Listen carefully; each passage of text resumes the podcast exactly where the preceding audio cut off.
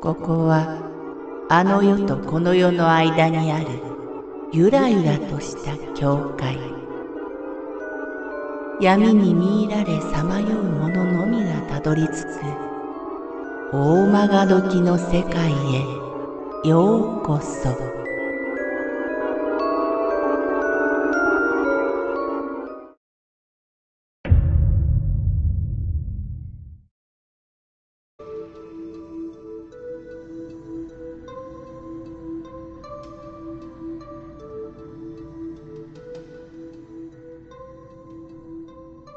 後頭部の鳥肌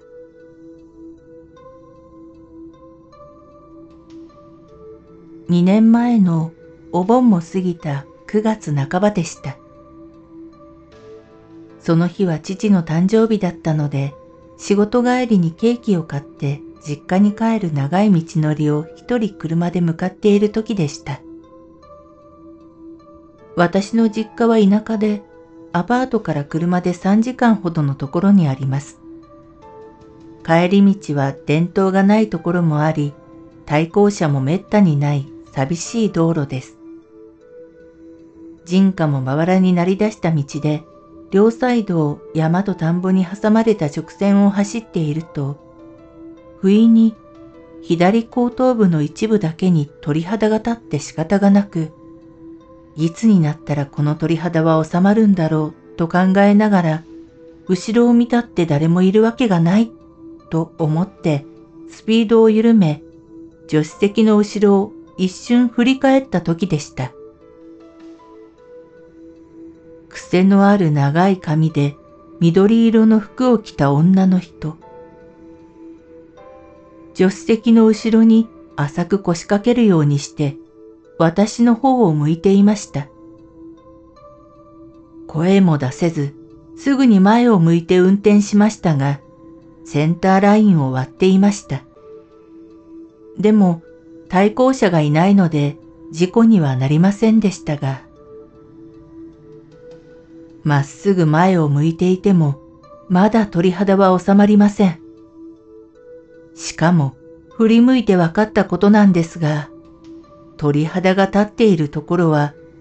ちょうどその女が見つめている私の後頭部。穴が開くほどと言いますが、まさにその通りの見つめ方。たった一瞬のことで表情はよく見れなかったんです。ぼやけた肌色と言えばいいのか、のっぺらぼうのように何もなかった気がします。確かめたくても怖くて、バックミラーはさっきよりも見たくなくって、ちょうどカーブのある上り坂に差し掛かった時、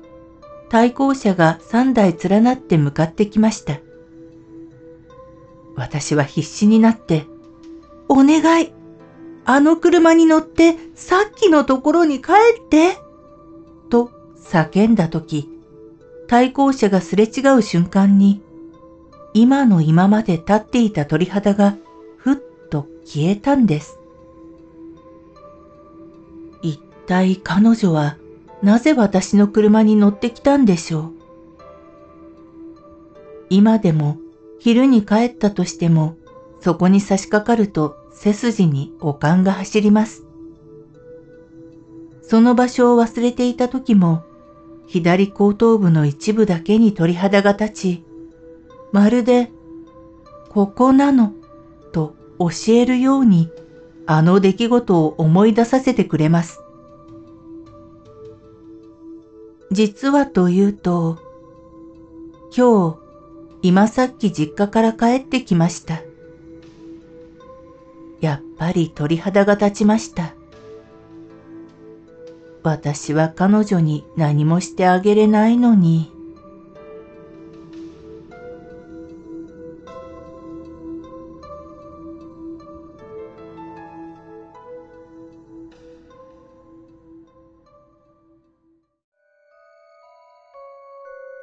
この番組は怪談大曲時物語に寄せられた投稿をご紹介しております。大曲どき物語無料メールマガジンは月3回発行。階段系では日本一の2万人を超す読者が毎回震えています。ぜひご登録ください。